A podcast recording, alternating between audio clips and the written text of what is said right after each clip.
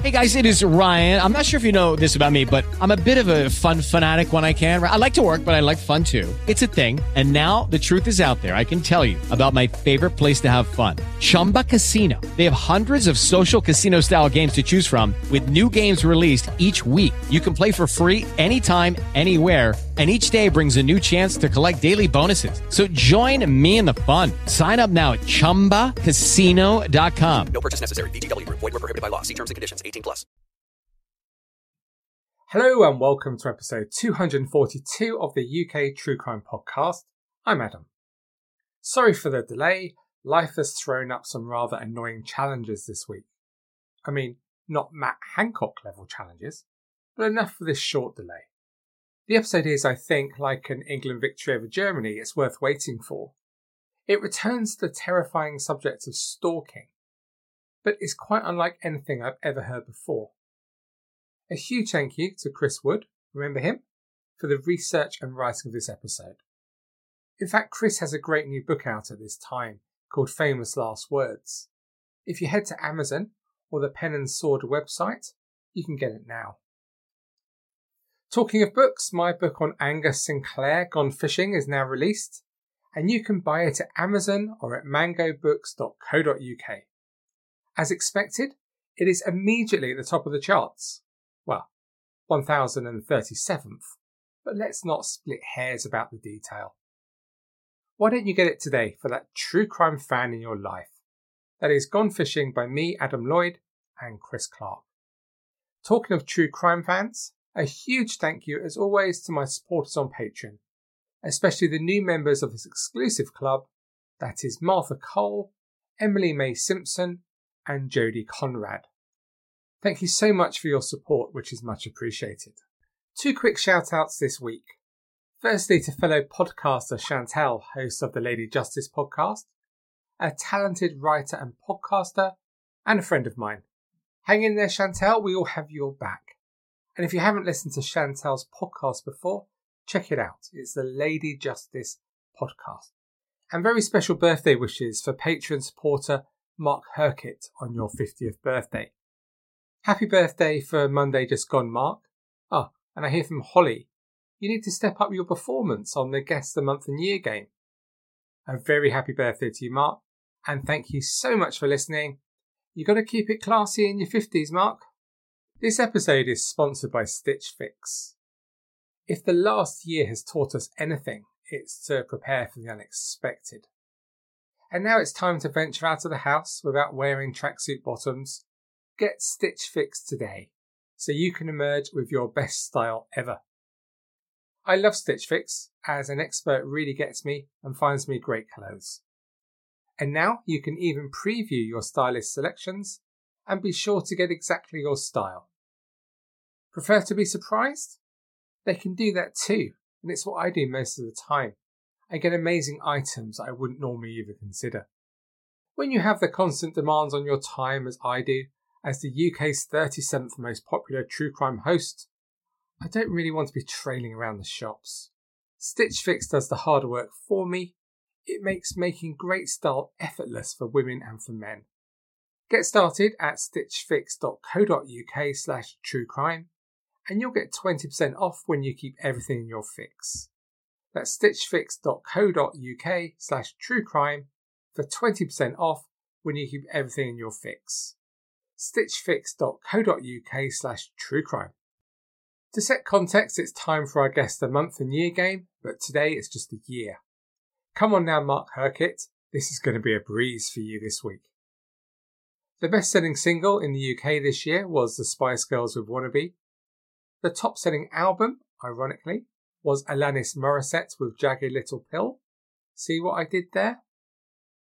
And in the news this year, a gunman killed 16 children, a teacher, and himself in the Dunblane massacre in Scotland. It was the worst killing spree in the UK since the Hungerford massacre in 1987. Two men were found guilty of the murder of Daniel Handley, who disappeared near his London home in October 1994, and whose body was found near Bristol five months later. And in F1, Damon Hill won the Japanese Grand Prix, clinching the Drivers' World Championship. Did you get the year? It was 1996, the year it was originally coming home. Streatham is a popular district of South London. In the 1950s, it had the longest and busiest shopping street in South London, and even the site of the UK's first supermarket, when Express Dairy's premier supermarkets opened in 1951. Richard Jan lived in Streatham with his parents, and outwardly at least, he appeared to be the epitome of the model son. He was, like me, ridiculously intelligent, with an IQ of over 150, and he excelled at Ealing College for Boys.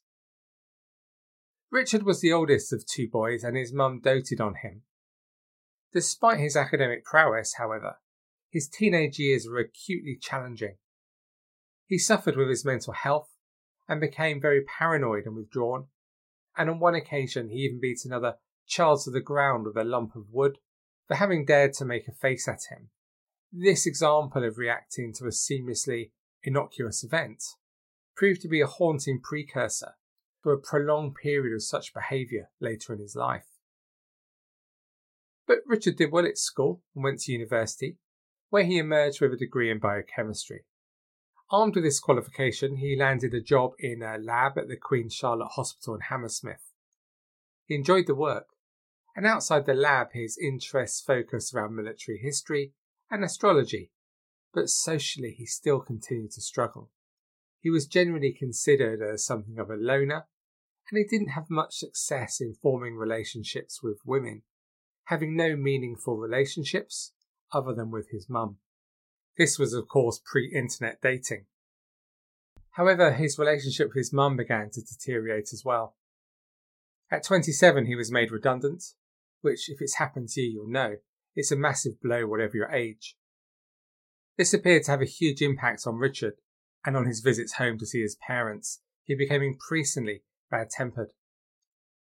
Richard's dad, an eye surgeon, was frankly a nasty, foul mouthed, and abusive man who bullied and beat his wife, as well as Richard and his brother when they were children. It appeared that Richard not only inherited his dad's aptitude for academic work, but also his horrible temper and his violent tendencies. His behaviour following his redundancy had begun to spiral quite dramatically as he sank into depression and he became more violent, particularly towards his own mum, Peggy. So fearful was his mum that her son was falling into the same pattern as her husband. She knew she needed to do something, and the tipping point came when he threatened to kill her during one of his many violent attacks. This prompted Peggy into making the call to the London Borough of Ealing Social Services and for them to assess his mental health condition. Peggy, as Richard's mum, was witnessing firsthand the very darkest moods of her son and the frightening change in his personality. He was impossible to be around, she said. He was so depressed, so ill. He was changing beyond recognition. He was barely my son at all. Despite the regular and violent attacks that Richard subjected his mum to, she constantly refused to report her son to the police. Peggy, though, did finally initiate proceedings with mental health provisions, and on the 9th of October 1996, Richard was assessed at his home by a social worker, Shauna Bailey. There were two doctors and the police who also attended as backup. He was certainly not a particularly amenable patient, with the medical staff having to spend considerable time coaxing him from his room before asking him a series of questions. Although psychiatrists judged Richard Jan be mentally ill, he was not considered to be a danger. At worst, it was thought he may suffer from some form of personality disorder. Perhaps his high levels of intellect shrouded the judgments made, but in any case, Richard refused to submit to any voluntary treatment. I'm no expert, but there appears to be a great area within this field where collaborative and partnering agencies seem to be quite separate, with different aims, which can lead to a blurring of the lines, culminating in great difficulties in attempting to administer the best treatment possible for specific patients. For example, in the hours that followed the assertion that Richard could not be detained in the sphere of mental health provisions, he was instead arrested by police and bound over to keep the peace but within one hour of his release, he was back at the family home where he started smashing windows, so he was quickly arrested and bound over once again. To his paranoid mind, everything that was happening was evidence of a plot to destroy him, and he became obsessed with the idea of wreaking vengeance upon anyone that had been a part of this so called plot.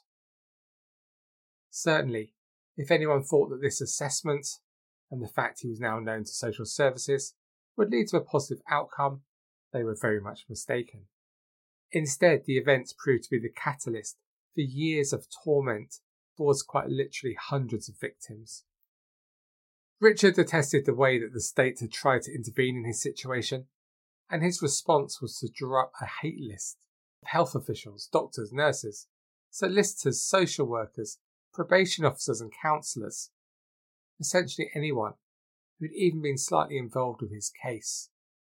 He declared a personal war against officialdom, believing that all of these individuals were part of some kind of grand coalition, all conspiring against him to have him sectioned under the Mental Health Act.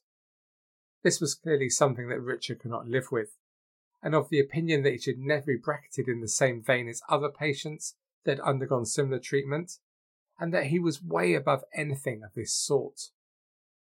Still enraged by his mum's efforts to have him sectioned, he moved from his family home and he took a room at a friend of his from university. The room was in a house in Streatham.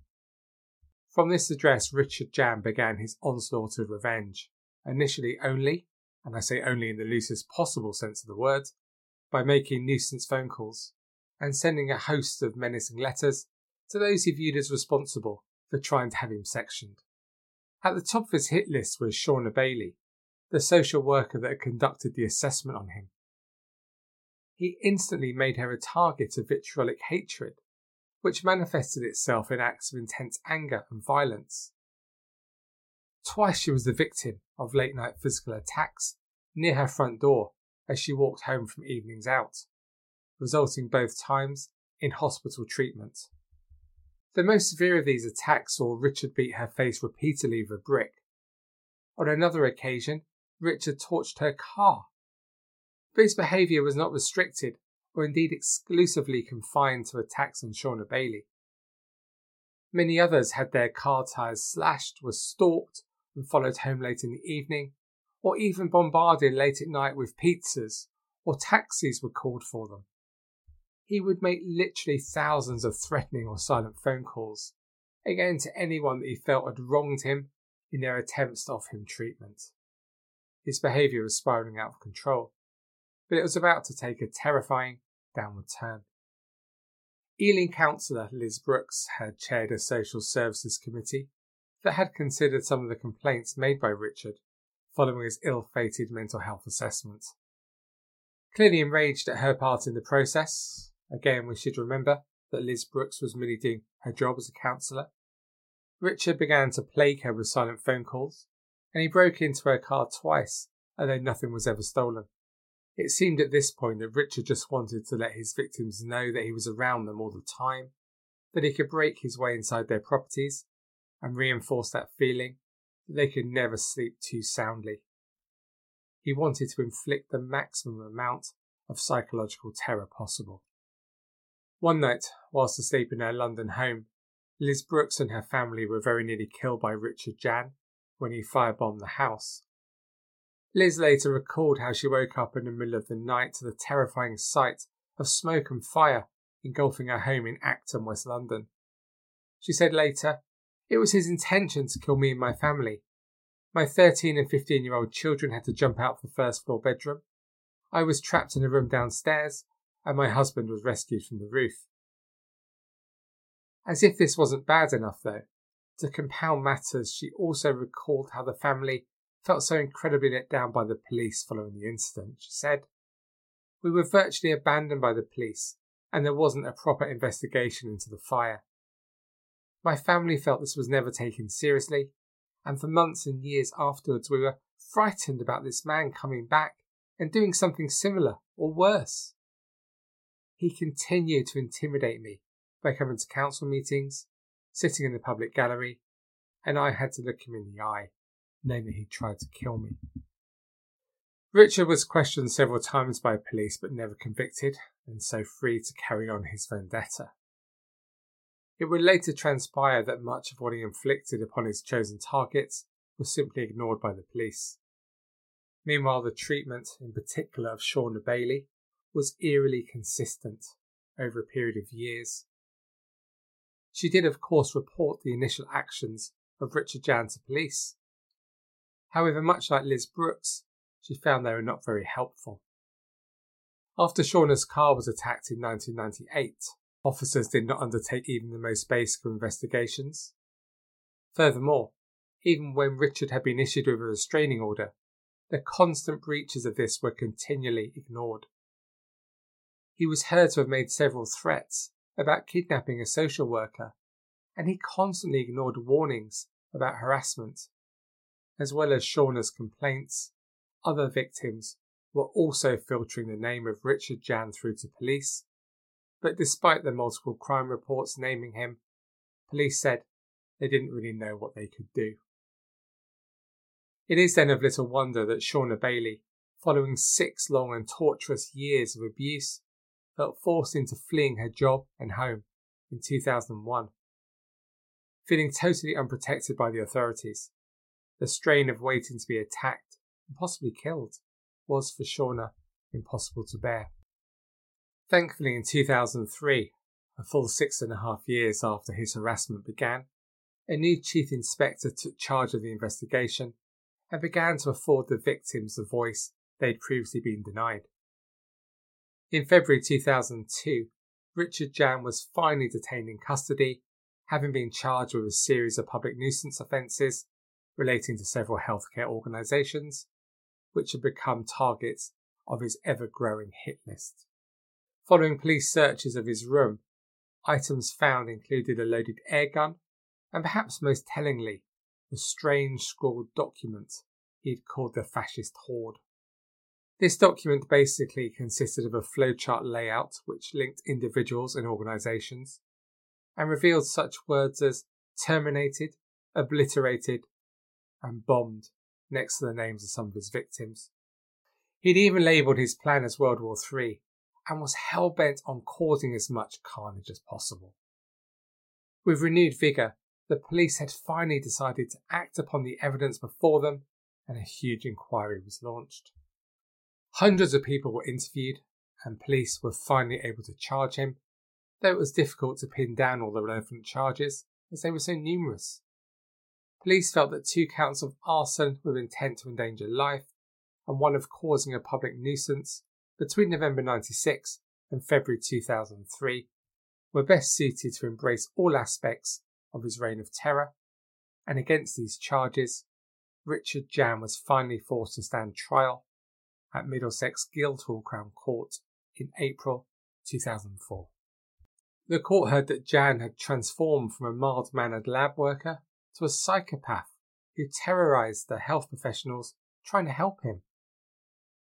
In order to find his victims' homes and addresses, he'd even hired private detectives, leaving no stone unturned in his quest for retribution.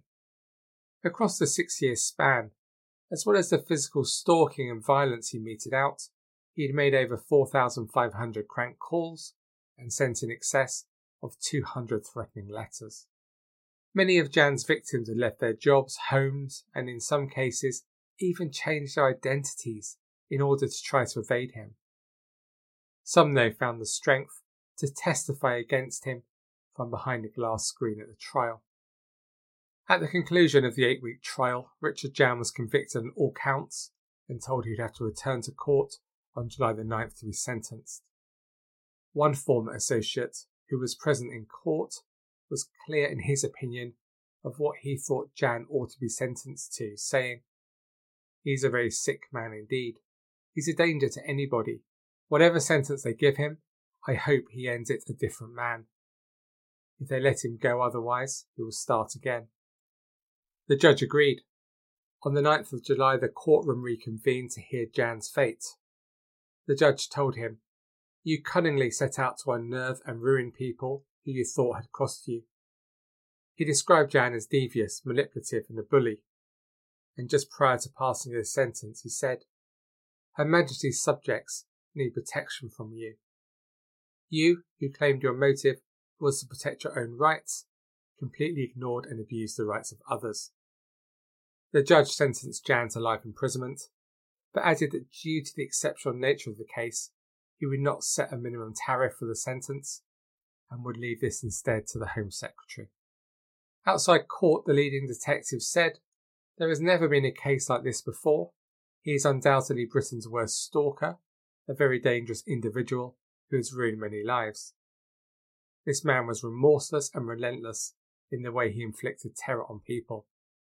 As we have heard, the ultimate apprehension of Richard Jan was largely due to the re examining of the evidence through a new detective chief inspector, and of course this should be acknowledged and applauded. However, in the aftermath of the trial and sentencing, the Met came under severe scrutiny for their failings in terms of just how long Jan was able to implement his tyrannical regime. Shauna Bailey, the principal recipient of Jan's abuse, was forced to live under witness protection and assumed a new identity.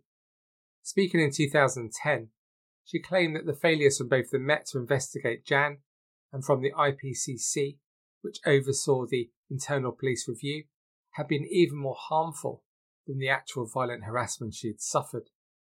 She wanted to try to bring to light the notion that police forces were woefully underprepared to deal with victims who experience perpetual crime again and again. Her solicitors wrote to the IPCC detailing a shocking history of inaction and incompetence on the part of the Met, which they argued allowed Jan to continue his terrifying campaign with apparent impunity. The letter noted a succession of serious flaws. For instance, one victim received 393 calls, suffered physical assaults, and acts of criminal damage, all of which were simply permitted to continue despite a clearly identified suspect. Furthermore, the solicitors highlighted serious institutional failures in the Met's internal review.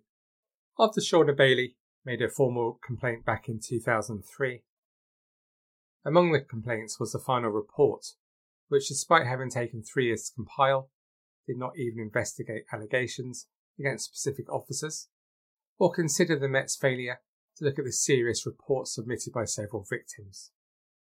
Her solicitors also stated that the IPCC's conduct in overseeing the Met's inquiry was inherently flawed, making them complicit in the additional appalling distress suffered. And finally, in August 2006, you've guessed it, the IPCC declared itself happy with the Met's internal investigation and ruled that it should be closed. In April 2008, Shauna herself claimed that she was told by the IPCC Commissioner that the report should never have been signed off as satisfactory. No officer has been disciplined in relation to the case, the IPCC's view being that it was the system rather than individuals that had failed her. In a statement, they did accept finally that the overall response was not good enough, and the Met Police asserted, for their part, that an investigation into the police handling of the case identified no matters of misconduct against any individual officer, but it did highlight a number of areas of learning and made recommendations for improving best practice, which have since been acted upon. How many times have we heard it? I think we'll finish the story today with one quote from Shauna, which pretty much encapsulates all we've heard so far. She said, One of the really sad things about the case is that in seeking to ruin the lives of so many others, he's also wasted his own life. So, what do you make of what we've heard today? Stalking we've covered many times on this podcast, but not to this level and degree. But how did he get away with it for so long? And I know we don't like to criticise the authorities or the police, we support the police, but how was he allowed to get away with it for so long?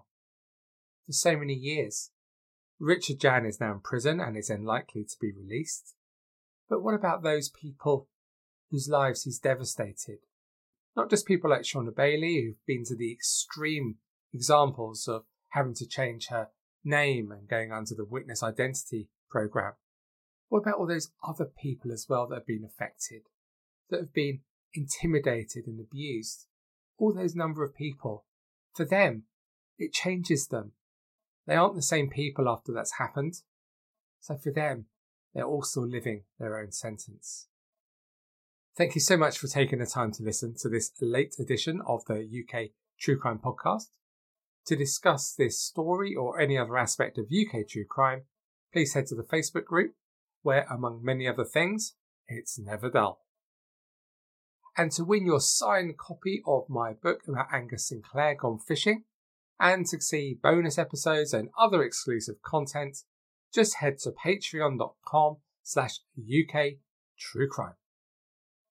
So that's all for me for today, for this week. I'll be back as usual on Tuesday next week. So until then, please do take it easy, and despite all the others, stay classy. Cheerio for now. It is Ryan here, and I have a question for you. What do you do when you win? Like, are you a fist pumper? a woohooer, a hand clapper, a high fiver. I kind of like the high five, but if you want to hone in on those winning moves, check out Chumba Casino. At ChumbaCasino.com, choose from hundreds of social casino style games for your chance to redeem serious cash prizes. There are new game releases weekly, plus free daily bonuses. So don't wait. Start having the most fun ever at ChumbaCasino.com. No purchase necessary. VGW. Void were prohibited by law. See terms and conditions. 18 plus. With LinkedIn Jobs, we tap into a network of more than a billion professionals to help you find quality professionals quickly and easily for any role you need. Marketing wizards? Found them. Software engineers? Found. That project manager I could never seem to hire? And found. LinkedIn Jobs quickly matches your roles with candidates with the right skills and experience. In fact, 86% of small businesses get a qualified candidate within 24 hours. Post your first job for free and get started at linkedin.com slash spoken. That's linkedin.com slash spoken. Terms and conditions apply.